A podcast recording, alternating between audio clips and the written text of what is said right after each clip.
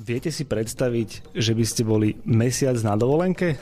Tereska Nižňanská, projektová manažérka z Pelikána, takúto dovolenku zažila a ja vás vítam pri novom dieli Pelikánskeho podcastu, kde sa budeme rozprávať o dovolenke na Novom Zélande a Fidži. Ahoj Tereska. Ahoj. Ak čakáte hotely, striktný program, fakultatívne výlety, tak ste asi teraz na omile pretože Terka s priateľom precestovala severný ostrov Nového Zelandu v požičanom aute a na Fidži sa nechala unášať prúdom miestnych lodí. Tereska pracuje ako projektová manažerka v Pelikánovi, zabezpečuje to, aby všetky projekty mali hlavu a petu, aby boli úspešne dokončené. Okrem iného má aj dieťa a navštevuje približne 12 krajín za rok. Takže Terka, ako dokážeš sklbiť svoju prácu s cestovaním? Tak takým úplným základom je asi plánovanie. Tým, že to robím aj v práci, tak sa to prenáša aj do toho súkromného života.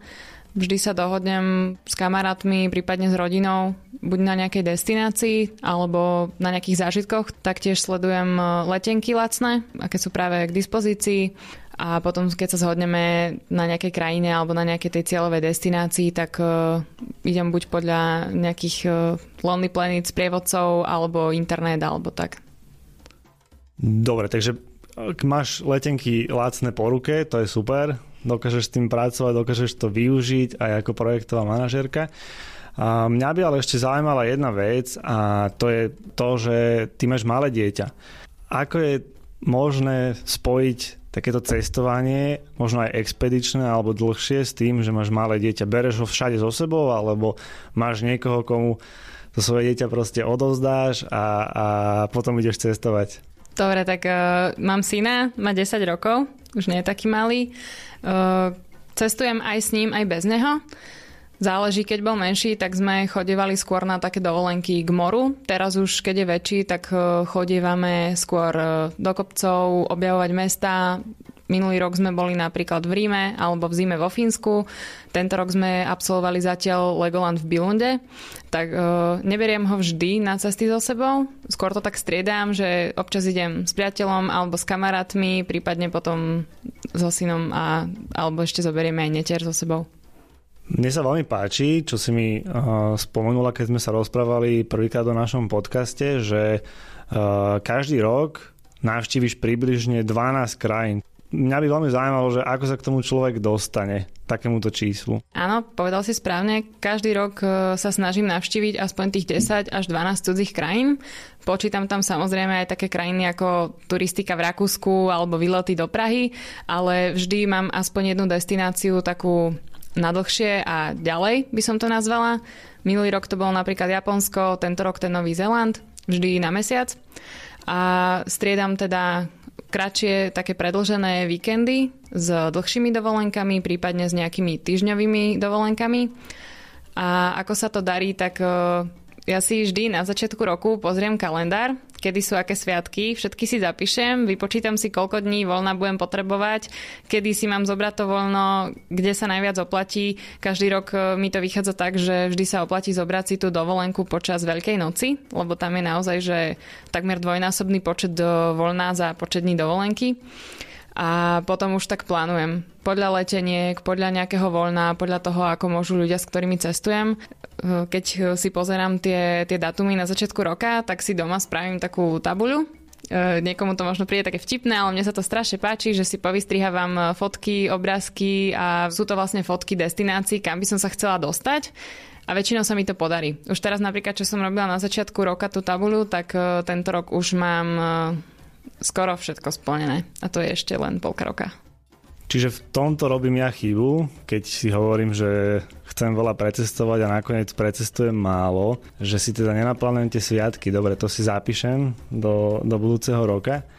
Mňa by zaujímalo, prečo práve Nový Zéland? Tak uh, Nový Zéland je určite krajina, ktorá je na bucket liste mnohých cestovateľov, tým, že je jednak ďaleko, jednak je úplne krásna, rôznorodá a ja si myslím, že aj uh, pán prstenov, alebo teda Hobbit je takým veľkým dôvodom, prečo tam ľudia chcú cestovať a ani u mňa to nebolo inak. Uh, Ako dlho si plánovala uh, svoju cestu na Novom Zélande? Ja len pripomeniem, že bola si tam dva týždne a potom si dva týždne cestovala po Fidži. Ale k tomu sa dostaneme tiež neskôr, takže, takže najprv, ako si si naplánovala svoj trip a s kým si ho naplánovala? Dobre si povedal, na Novom Zélande som bola dva týždne. Bola som na Severnom ostrove, teda južný som neprecestovala a plánovať som začala približne mesiac pred odletom s tým, že letenky som si kúpila asi vo februári a na Zeland som odletela v apríli. Plánovala som spoločne s priateľom a k plánovaniu mi pomohol aj Bedeker Lonely Planet čo všetko potrebuje človek, keď uvidí povedzme lacnú letenku, kúpi si letenku na Nový Zeland, čo následuje potom. Čo sa týka Nového Zelandu, tak turistické víza nie sú potrebné pre pobyt do 90 dní. Pokiaľ človek už chce ísť pracovať na Nový Zeland, tak vtedy potrebuje mať víza. Ja som išla teda ako turista. Očkovanie tiež nepotrebujem žiadne a čo treba mať pred cestou, tak určite dobrú náladu a nejakú tú predstavu, že čo by som chcela vidieť, zažiť a podobne. Dobre, možno, že ešte k takým praktickým veciam sa dostaneme potom v rámci tej diskusie o Novom Zélande. Bo mňa napríklad potom zaujíma, že že akým spôsobom si tam človek vie vybrať peniaze, či, či berú aj európske karty a ako je to celé aj, aj s týmito vecami. Ale teda vráťme sa ešte tak na začiatok. Leteli ste v akom období? Ja som letela teda sama, priateľ už bol na Novom Zelande v tom čase a letela som e, v polovičke apríla s leteckou spoločnosťou Emirates. Polovica apríla sa ešte považuje za hlavnú sezónu alebo je to už ukončenie hlavnej sezóny? Polovica apríla už je koniec sezóny, to znamená, že už aj tých ľudí je na Novom Zelande oveľa menej, ceny idú dole, ale zároveň aj to počasie už je také jesenné, keďže tam je to opačne. Takže už bolo cítiť, že začína, začína tá jeseň. A čo hovoríš na samotný let, lebo to je známe, že teda lety na Nový Zeland sú jedný z najdlhších na svete. Ako si zvládala napríklad toto? Ja musím povedať, že let z Emirates to je zážitok sam o sebe, takže tá dovolenka začala v podstate už pri nástupe do lietadla vo Viedni. Už vo Viedni? Mhm, super. Áno, a prestupovala som v Dubaji.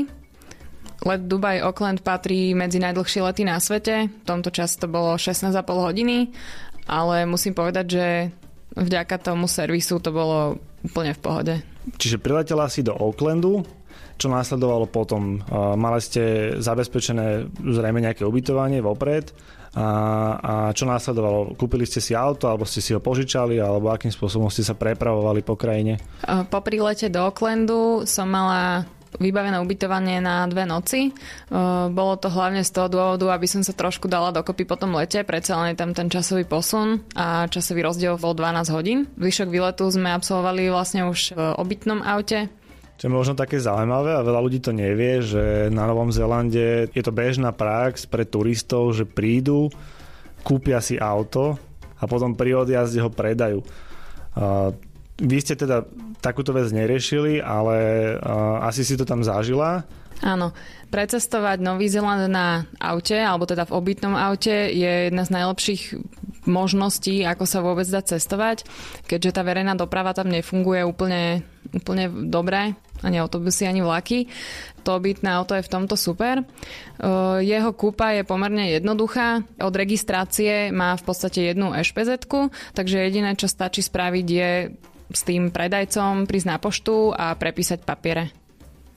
Uh, viem, že vy ste mali auto, ktoré bolo kvázi prerobené na auto, v ktorom sa dá spať.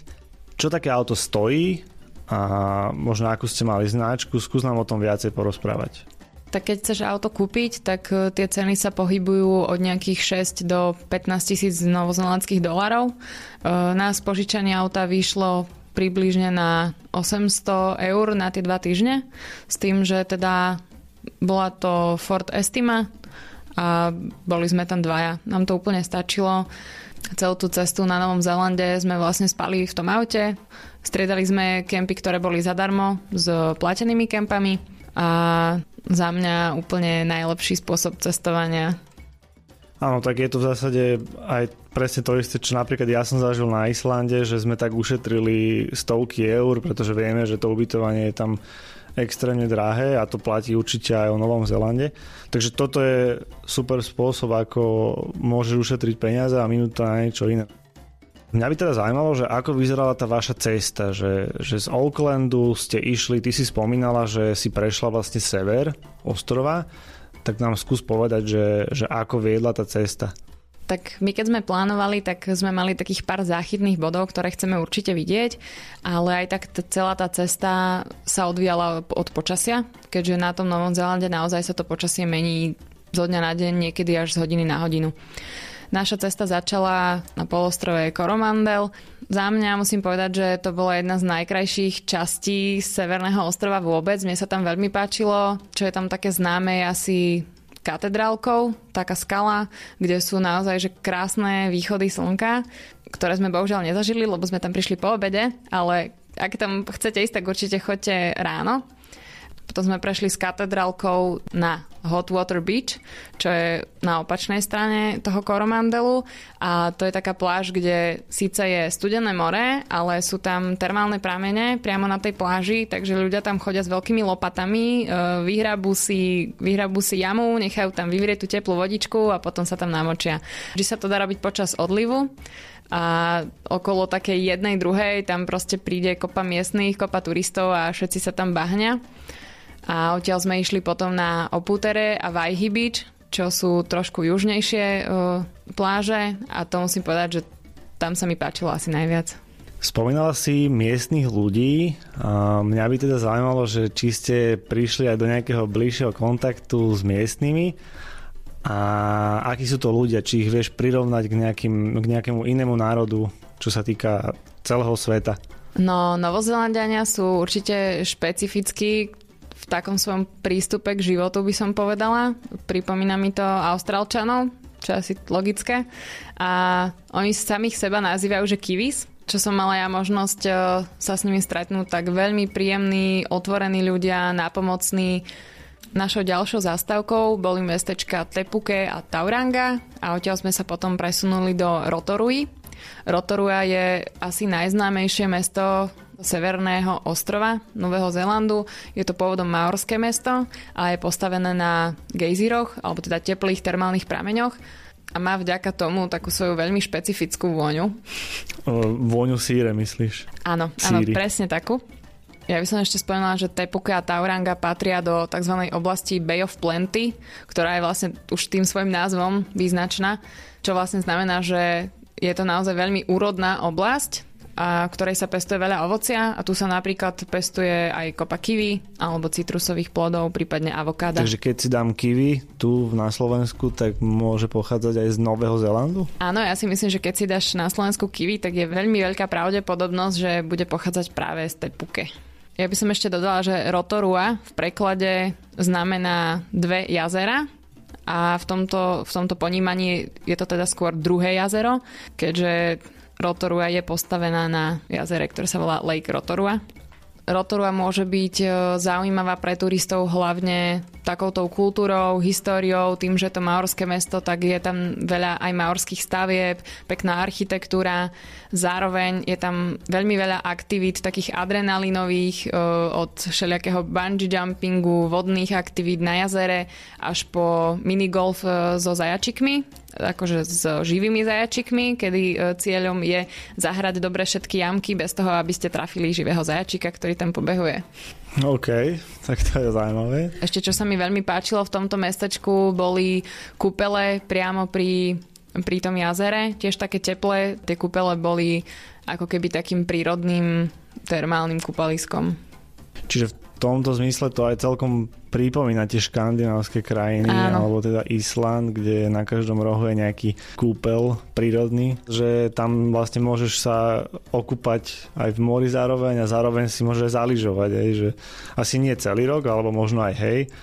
Mali ste s týmto skúsenosť? Športy sme nerobili žiadne okrem turistiky, ale je pravda, že ten Zeland je úplne úžasný v tom, že tam sa dá uh, Napríklad v tom apríli alebo v máji sa dá na juhu lyžovať a úplne na severe sa dá kúpať ešte v mori.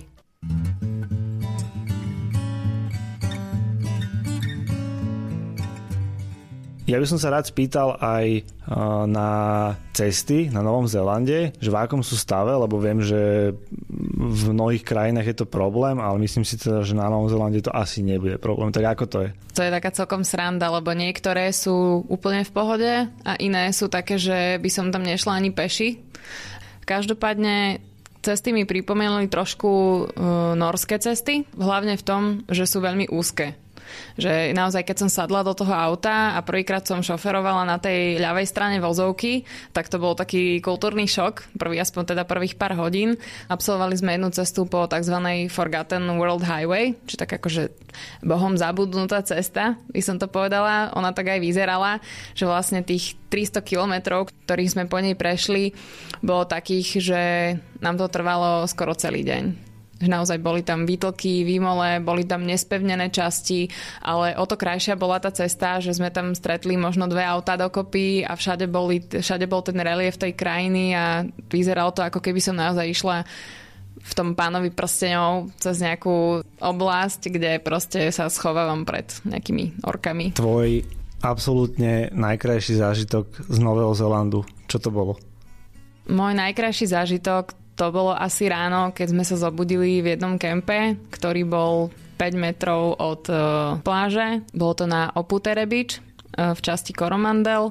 To bola asi aj najkrajšia pláž, na ktorej som v živote bola. Proste krásny piesok, krásne more, za mnou hneď bol les, uh, slnko vychádzalo, úplný absolútny pokoj, žiadni ľudia. To bol asi taký moment, keď som si povedala, že toto je ono.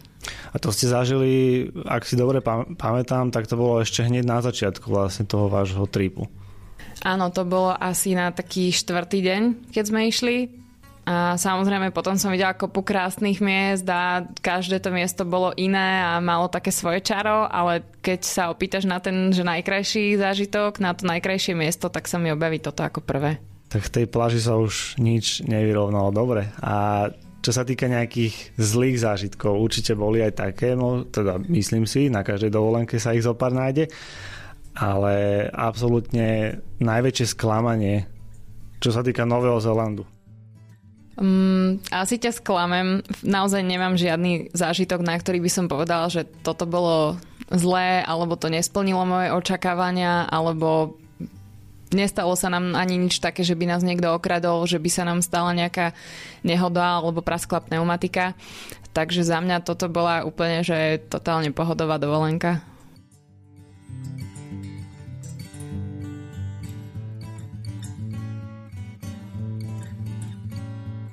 Ako sme prechádzali tou zabudnutou cestou, tak sme sa zastavili v takom mestečku, ktoré sa volá Vangamamona, odkiaľ som si odnesla aj novú pečiatku v pase, lebo je to vlastne samozvaná republika, ktorá nebola nikdy uznaná. Je to teda v západnej oblasti Severného ostrova a je to naozaj taká oblasť, že je iná ako zvyšok toho Severného ostrova. Sú tam možno iné podmienky na poľnohospodárstvo a viem si predstaviť, že aj ako samostatná oblasť by sa dokázala uživiť No a odtiaľ sme potom pokračovali ďalej do Národného parku Egmont. Pokračovali sme do západnej časti, kde sa nachádza aj vulkanická hora Mount Taranaki, ktorá je impozantná a keď chcete pekné fotky na Instagram, tak toto bude určite jedna z nich.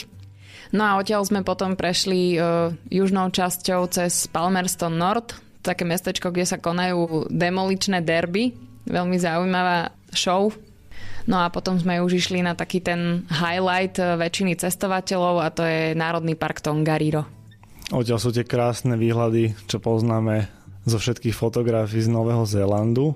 Áno, v Národnom parku Tongariro sa nachádza najkrajší jednodňový trek na Novom Zélande, eh, Tongariro Alpine Crossing. To je presne ten typ treku, počas ktorého máte nádherné výhľady od eh, jazier, kopcov až po zasnežené hory a všetko sa to dá stihnúť za jeden deň. No a v Tongariro sme teda navštívili aj známu horu osudu. Poslednou zástavkou pre nás bol Hobbiton. Je to teda atrakcia, ktorú by mal podľa mňa navštíviť každý, kto ide na Nový Zéland. Za mňa musím povedať, že mne sa Hobbiton veľmi páčil. Absolvovali sme takú asi dvojhodinovú exkurziu po celom tom vystavanom mestečku a kto má rád Hobita alebo Pána prsteňov, tak podľa mňa určite toto má na zozname, že to chce vidieť a stojí to za to. A kúsok od Hobbitonu sa nachádza aj tzv. Waitomo Caves, jedna z top 5-10 atrakcií Nového Zélandu. Je to veľký jaskinný systém, ktorý sa dá prejsť aj na loďke a nachádzajú sa v ňom tzv. glowworms, čo sú také svietiace červíky a keď ideš vlastne vnútrom, tak e, to vyzerá ako keby si bol priamo pod hviezdami, úplne že nádherné. Ja sa priznám, že my sme v týchto Vajtomokejs neboli, lebo tá, tá prehliadka je dosť drahá, ale kúsok od Hobbitonu sú tzv. McLaren Falls a tam sú tieto červíky e, na skalách aj voľne v prírode zadarmo, hej, takže, takže sú miesta na Novom Zélande, stačí trošku pogoogliť, kde tieto glowworms sa dajú pozorovať, samozrejme vždy len v noci a budete to mať aj zadarmo a je to rovnako krásny zážitok. Vy ste boli na Novom Zélande dva týždne, je to podľa teba optimálny čas na dovolenku na Zélande, alebo ak by si mala možnosť ísť na vodúce, tak to spravíš dlhšie, kratšie? Ak by som mala možnosť ísť ešte znovu, tak určite na dlhšie, aspoň na mesiac. Zároveň by som išla aj na severný, aj na južný ostrov a možno kľudne aj na dlhšie. A myslím, že tie dva týždne sú úplné minimum. Skúsme teraz sa porozprávať trošku aj o tej druhej časti dovolenky a to bolo teda Fiji. A čo sa týka leteniek, a nejakých ďalších vecí. A riešili ste to spoločne s Novým Zelandom alebo ste to riešili priamo na mieste? Ako to prebiehalo? Dovolenku na Fidži sme si naplánovali ešte pred odletom na Nový Zeland. Bolo to hlavne z toho dôvodu, že keďže sme na Nový Zeland išli už na konci sezóny a vedeli sme, že tam bude zima, tak sme sa chceli trošku aj zohriať. A ja si myslím, že práve to spojenie Oceánie s tým Novým Zelandom, alebo teda nejakých tých ostrovov v Oceánii s Novým Zelandom je pre cestovateľov z Európy určite perfektnou voľbou, lebo tie letenky sú tam dosť drahé, ale keď už ste na tom Novom Zélande, tak na to Fiji, prípadne do Novej Kaledónie, na Tahiti sa dá ísť pomerne lacno. Fiji je pomerne veľké zoskupenie ostrovov. A ktorej časti ste vy strávili tú svoju dovolenku? Tak my sme začali na hlavnom ostrove uh, Viti Levu, a potom sme prešli na súostrovie Jasava Islands a Mamanuka Islands, čo sú také asi dve najkrajšie súostrovia uh, či už v tom Južnom Pacifiku alebo, alebo na Fidži. Čiže bol to aj trošku taký teplotný šok, keď ste prišli z toho chladnejšieho Zelandu zrazu do exotickej destinácie. Áno, určite to bol teplotný šok, keďže v Tongariro sme mali ráno minus 12 a tu na, na Fiji po prilete bolo krásnych 35, tak už nám bolo teplo. Skús nám povedať, ako vyzerá taká dovolenka na Fiji, v čom sa to líši od možno iných exotických destinácií, ktoré si navštívila? Tak dovolenka na Fidži sa dá robiť na rôzne spôsoby. Uh, veľa ľudí si možno myslí, že sa to dá v podstate urobiť len ako luxusná dovolenka alebo že bude drahá. Uh, my sme išli skôr takým low-costovým štýlom a stretli sme veľa cestovateľov, ktorí cestovali práve takto. Takže Fiji sa dá urobiť aj tak, že idete do drahých rezortov, kde máte all inclusive, ale dá sa spraviť aj úplne, že backpackersky, že idete s jedným batôžkom, uh, spíte v chatkách, v domácich dedinkách a tú pláž s tým pieskom, tam majú všetci rovnakú. Čo sa týka jedla, aké je jedlo na Fiji, ako, akým spôsobom ste ho riešili, lebo spomínala si, že teda uh, išli ste takým low-costovým štýlom, tak toto by ma zaujímalo. Tak eh, jedlo na Fidži eh, záleží či na tom hlavnom ostrove alebo na tých súostroviach. Na tom hlavnom ostrove sa dá zohnať v podstate čokoľvek. Strava pozostáva primárne z ríže, prípadne z nejakého ovocia eh, a veľa zeleniny. Keď sme išli na tie ostrovy, tam je to trošku komplikovanejšie, lebo tam treba všetko dovážať, to znamená, že ten výber jedla je tam veľmi obmedzený, hlavne v tých rezortoch, ktoré sú také lacnejšie. Tam sme mali vždy jedno jedlo, nebolo tam na výber z nejakých viacerých a vždy to bola teda buď rýža s mesom, alebo rýža s chobotnicou, alebo rýža s rýžou. Rýža s rýžou je super. Hej. Ešte takou zaujímavosťou, ak teda budú naši posluchači cestovať na Fiji, na, práve na tieto ostrovy, tak si treba zobrať veľa pitnej vody, lebo tá je tam iba balená a na tých ostrovoch je dosť drahá, takže my sme si niesli vlastnú vodu z hlavného ostrova. Akým spôsobom funguje cestovanie v rámci ostrovov, ak to chceš poňať nízko rozpočtovo? Tak e, tých možností je tam v zásade viac. Dá sa ísť e, loďou, alebo sa dá ísť e, letecky. My sme si teda vybrali transport loďou, dá sa ísť buď tzv. Jasava flyerom, čo je taký lepší transport, nazvime to, je síce pomalší, ale je pohodlnejší, alebo sa dá ísť potom takou súkromnou lodičkou, ktorá nadhadzuje jak divá, ale zase trvá to asi o polovicu kratšie tak a je o polku lacnejšia. Takže my sme si vybrali túto uh, skakajúcu lodičku. No a vyzeralo to asi tak, že nás uh, naložili ráno asi 30 do loďky, do ktorej malo ísť tak 16 ľudí a odviezli nás k jednému ostrovčeku asi tak uh, niekoľko 100 metrov od pláže a tam po nás potom došla ďalšia malá lodička, ešte menšia, taký malý čln a ten nás vlastne odviedol na už do toho rezortu. A funguje to teda tak, že ak chcete ísť na tieto ostrovy, tak už musíte mať zarezervované ubytovanie v niektorom z tých rezortov. Tie rezorty sú, ako som už spomínala, od takých lepšie platených až po také úplne low-costové, kde sa dá spať e, v takých tých e, dorm kde je viac cudzích ľudí pokope. Skúšali ste aj nejaké tie tradičné vodné aktivity spojené s plávaním, s nejakými rybami a tak ďalej? Áno, vyskúšali sme si zo pár aktivít. E, také, čo sa nám asi najviac páčili, tak to bolo potapanie sa v jaskyni. To bolo veľmi pekné a to bola vlastne jaskyňa, kde sme museli podplávať e, takú jednu časť e, asi 5 sekúnd v úplnej tme s baterkami a potom sme plávali tam v, tých, v tom jaskinnom systéme a tam sa miešala sladkovodná voda dažďová s morskou a žili tam teda aj dva druhy ryb, takže to bolo také celkom zaujímavé. Potom sme absolvovali nejaké kajakovanie, potápanie sa, to bolo úplne úžasné. To je naozaj tá Oceánia, alebo teda Južný Pacifík je úžasná oblasť na potápanie. A ja teda nie som veľký potápač, ale veľmi sa mi páčilo, že som tam videla všetky rybičky, čo boli v Hľada sa Nemo. Takže to bolo, to bolo úplne super. A a potom e, ešte taký úplný highlight, čo som si ja dopriala a to bol vlastne jeden z dôvodov, prečo som si vybrala to Fiji, tak to bolo potapanie sa s rajami. To bol naozaj že nezabudnutelný zážitok a to odporúčam každému. A boli to, bol to ten bezpečný typ raje? Áno, áno, sú vlastne dva typy. Je Stingray, to je taký ten s tým bodakom, čo vám prepichne brucho a potom je Mantarej a toto boli práve tie manty. Dopriali ste si počas svojho výletu aj niečo také luxusnejšie? Áno, vybrali sme si jeden rezort na dva dni, aby sme teda videli, že ako to môže byť aj z toho, z toho druhého pohľadu.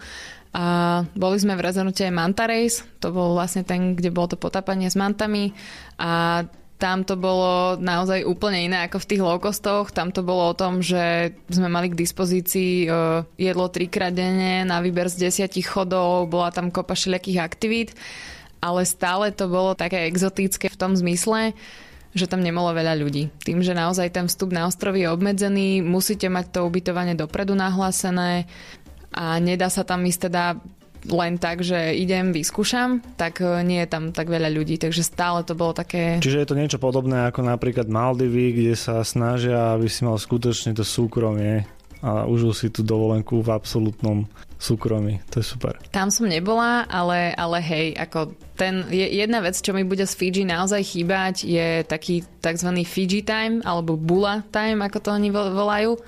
A to je, to je naozaj také taký čas, kedy, kedy proste netreba nič naháňať, nikam sa ponáhľať, netreba stresovať a taký ten pokoj a ticho tej krajiny.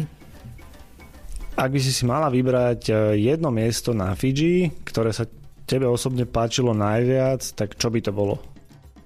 asi by to boli kopce na Nanuya Island, to patrí do tých, do tých jasav a to sme si spravili takú takú asi štvorhodinovú prechádzku, keď sme vyšli teda na kopec a videli sme všetky tie ostrovy a ten Pacifik z hora a vial tam vetrík a vyzeral to jak v Gladiátorovi a úplne, že je krásne. Možno sa ti to bude ťažko spočítavať, ale uh, aký bol váš rozpočet na kompletnú dovolenku Nový Zéland plus Fiji bez leteniek? Bez leteniek som mala v pláne minúť do tých 2,5 tisíc eur, teda 2,5 tisíc eur. A podarilo sa nám to dodržať, minuli sme okolo 2 tisíc. Čiže zostalo aj na ďalšiu dovolenku. Tak to, to zostane vždy. OK. Tak práve ste počúvali pelikánsky podcast o cestovaní Pelikast a našou hostkou bola Tereska Nižňanská, ktorá pracuje v Pelikáne ako projektová manažerka. Ja jej chcem veľmi pekne poďakovať, prajem jej ďalšie úspešne zvládnuté cesty po celom svete a vám prajem, aby ste sa a naďalej inšpirovali spoločne s nami. Pelikast môžete počúvať aj na mobilných podcastových aplikáciách vo vašich smartfónoch. Dovidenia.